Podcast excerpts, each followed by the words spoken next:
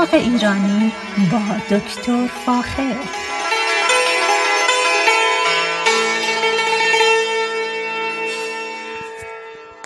سلام من دکتر فاخر البودویرج هستم تهیه کننده و مجری برنامه باغ ایرانی.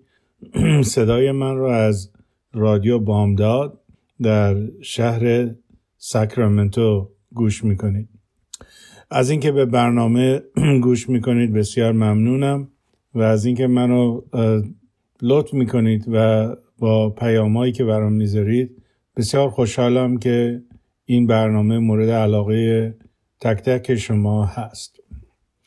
ارز کنم که دو مذهب وجود داره که اینا به درخت و به طور کلی گیاهان خیلی ارادت دارن و گیاه نقش بزرگی در مذهب یا دینشون داره.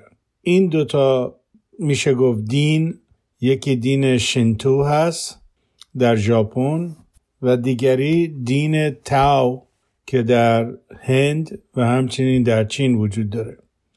و در یکی از سفرهایی که به چین داشتم فرصتی بود که به معبدگاه دین در تاو برم که در یک پارک بسیار بسیار بزرگی قرار داشت و در این پارک تنها چیزی که شما می‌تونستید ببینید درخت های تنومندی بود که مردم اعتقاد خاصی بهشون داشتن. هر دوی این دو دین یا این دو مذهب یعنی دین شینتو و دین تاو معتقد هستند که درختان یا به طور کلی نباتات روح دارند. به این خاطر همیشه مثلا در دین شنتو قبل از اینکه در معبدگاه حاضر بشن چند بار با دست محکم می‌زنن صدا در میارن که در حقیقت روح درخت رو به طرف خودشون جلب کنن. در مذهب تاو همچنین این وجود داره. که مذهب تاو عمدتا خیلی شبیه مز... خیلی شبیه مذاهبی هست که از هند به ارمغان برده شده و بسیار بسیار دین صلح دوستی هست. علتی که این دوتا رو براتون توضیح دادم اینه که هوا خبرگزاری چین اعلام کرد که در شمال چین یک پدر و مادر که فرزندشون رو از دست داده بودند در ظرف سه سال به خاطر فرزندشون که روح فرزندشون همیشه پیششون باشه قریب به یک میلیون درخت کاشتن در عرض سه سال. و این بسیار بسیار قابل احترامه و به خصوص دولت چین از این مثال یا از این عمل داره استفاده می‌کنه که به مردم بگه که درخت بکارن. جنبش یک میلیون درخت که الان در دنیا وجود داره بسیار در کشورهای مختلف فعاله. همونطور که قبلا براتون گفتم این جنبش کشت یک میلیون درخت در چین، در الجزایر، در مصر، در چاد و در خیلی کشورها تا اندازه حتی در داخل ایران تا مرز 500 هزار تا درخت رو من شنیدم که کاشته شده. به حال این رو با یک نیت خوب دارن انجام میدن و امیدوارم که این جنبش یک میلیون درخت ادامه پیدا بکنه و ما بتونیم جاهای زیادی رو در حقیقت در پوشش درخت بیاریم. خوشبختانه خبرهایی که شنیدم از ایران اینه که خیلی دارن سختگیری می‌کنن از اینکه کسانی که به جنگل ها میرن و در اونجاها کاخ و خونه و ویلاهای خیلی وسیعی رو درست می‌کنن. و این مایه خوشحالیه که ما به جنگل ها احترام بذاریم و از از بین بردن درختها جدا جدا اجتناب بورزیم و که بیان مثلا خونه و ویلاهای بسیار بزرگ و وسیعی رو در اونجا بکاریم. به هر حال این جنبش یک میلیون کاشت درختی که از جنبش های بسیار عزیزی هست که من اخبارش رو مرتب براتون حتما میارم و بهتون میگم که چقدر این چیز جالب هست و این چقدر می‌تونه در تغییر آب و هوای زمین اثر داشته باشه و در حقیقت در بتونه یه مقداری از گرم شدن زمین جلوگیری بکنه و همچنین این کار بتونه یک مقداری از آلودگی هایی که در از هوا در حقیقت به وجود میاد از بین بره. اما یکی از چیزهایی یکی از درختانی که امروز می‌خواستم براتون در موردش صحبت کنم درخت بسیار جالبی هست به اسم درخت کندور. شاید بعضی از شماها آشنا شده باش... آشنا باشید که در ایران به اتاریا که می‌رفتید می‌تونید کندور بخرید. کندور در حقیقت یک سمق یک درخته که بسیار معطره و به عنوان آدامس طبیعی در خیلی جاها حتی الان هم در ایران استفاده میشه. کندور سمقی هست که از درخت در درخت کندور یا باسویلیا گرفته میشه. باسویلیا یا درخت کندور درختی است که ما در جنوب عربیا یا جنوب عربستان سعودی یا در در کشور عمان ما این رو داریم. این درختان قدمتی حدود پنج هزار سال را دارند و اونطوری که در حقیقت در داستان ها و قصه ها و تاریخ نوشته شده از عطر این درخت سمق این درخت استفاده شده که در حقیقت کفن حضرت محمد رو در حقیقت به اون آغشته بکنن که خوشبو بمونه. درخت کندور عمدتا ما اونو در هند می‌تونیم ببینیم. ولی به نزدیکترین جا برای دیدن اون کشور عمان است. که یکی از جاهایی است که خیلی ها میرن اونجا و به خصوص عطرشناسان و کسانی که در تولید پرفیومز یا عطرها هستن اونجا سفر می‌کنن و سمق واقعی رو از اون می‌خرن. شما اگر به کشور عمان در در حقیقت بخشیش که در نزدیک به خلیج فارس هست ولی عمدتا در اقیانوس هند وجود داره و جنوب عربستان سعودی هست. شما اگر به مثلا به یکی از این هتل ها برید مثل هتل هیلتون اونجا این سم رو حتی میفروشن و این سم یا این در کندور یکی از قدیمی ترین سمقایی است که در عطریات ازش استفاده شده و میشه. frankincense frankincense در حقیقت همون عطر معروفیه که از این درخت گرفته میشه و به خصوص در در پرفیوم ها یا عطریاتی که در فرانسه تولید میشه از این استفاده می‌کنن. یعنی در حقیقت روغن کندو رو می‌گیرن و از این روغن برای تولید عطریات مختلف استفاده میشه. درخت کندور یا باسویلیا درخت بسیار تنومندی هست و از محسنات این درخت این است که در شرایط بد آب و هوایی و همچنین در زمین های فقیر و همچنین در جاهایی که آلودگی هوا وجود داره کم آبی وجود داره بدی زمین وجود داره برای کشت. این گیاه در این شرایط بسیار نامناسب رشد می‌کنه و سمقی تولید می‌کنه بسیار بسیار معطر که از این عطر استفاده میشه. اگر شما به خاور میانه تشریف ببرید در جاهای مختلف خاور میانه از این سم و از این عطر استفاده میشه. هم به عنوان اینسنس که در حقیقت دود می‌کنن و این عطر این سم بیرون میاد. و همین که به عنوان آدامس یا چیزی که دهان رو خوشبو می‌کنه. از محسنات بزرگ این درخت اینه که در شرایط بسیار بدی می‌تونه خوب رشد بکنه. و این در حقیقت نویدی است که به ما داده میشه که میشه در مناطقی که شرایط آب و هواییش نامناسب برای درختان دیگه هست میشه این درخت رو کاشت و مشکل کمابی رو یه مقداری حل کرد.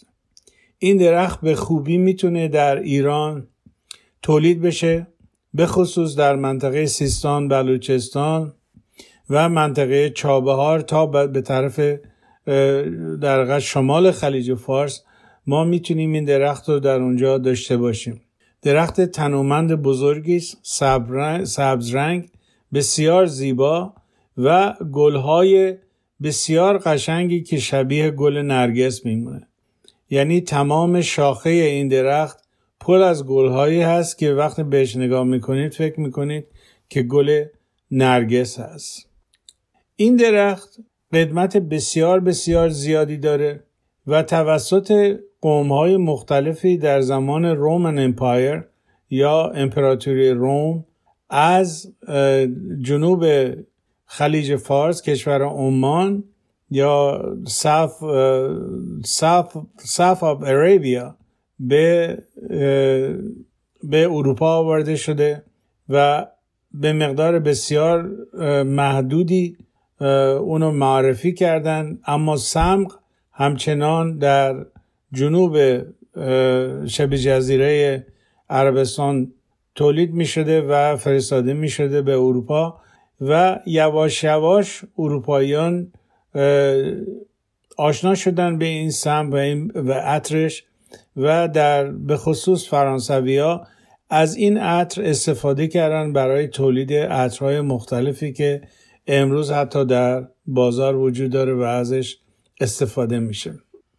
معمولا بین هفت تا ده سال طول می‌کشه تا اینکه این درخت شروع کنه به تولید سمق. برای تولید سمق خیلی کار ساده ای هست انجام میدن.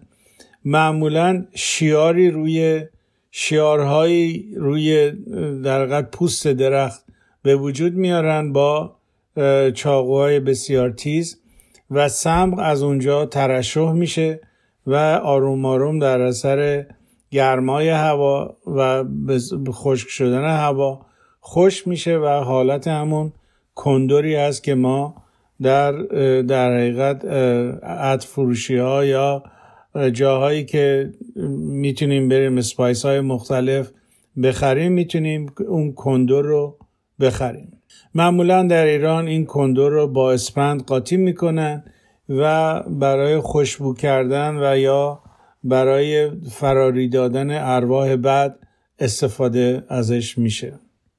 در جاهای دیگری دنیا هم این گیاه وجود داره اما نوعهای مختلفی از این گیاه وجود دارن. یعنی باسویلیا سکار این همون در حقیقت نوعی است که ما در کشور عمان داریم و از اون کندور می‌گیریم و اون کندوری هست که ما مصرف می‌کنیم. در هند هم وجود داره.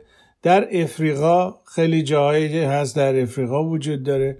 و به هر حال یکی از قدیمی ترین موادی هست که ما استفاده می‌کنیم برای برای در سلامتی انسان. هر ساله هزاران تن از این کندور تولید میشه و برای مراسم مذهبی یا مراسمی که در حقیقت احتیاج به عطریات دارن استفاده میشه. کندور همچنین به عنوان یک داروی طبیعی ازش استفاده میشه و از روغنی که از, از این کندور گرفته میشه که بسیار گرون قیمته برای مشکلات پوست ازش استفاده می‌کنن. مشکلات پوستی.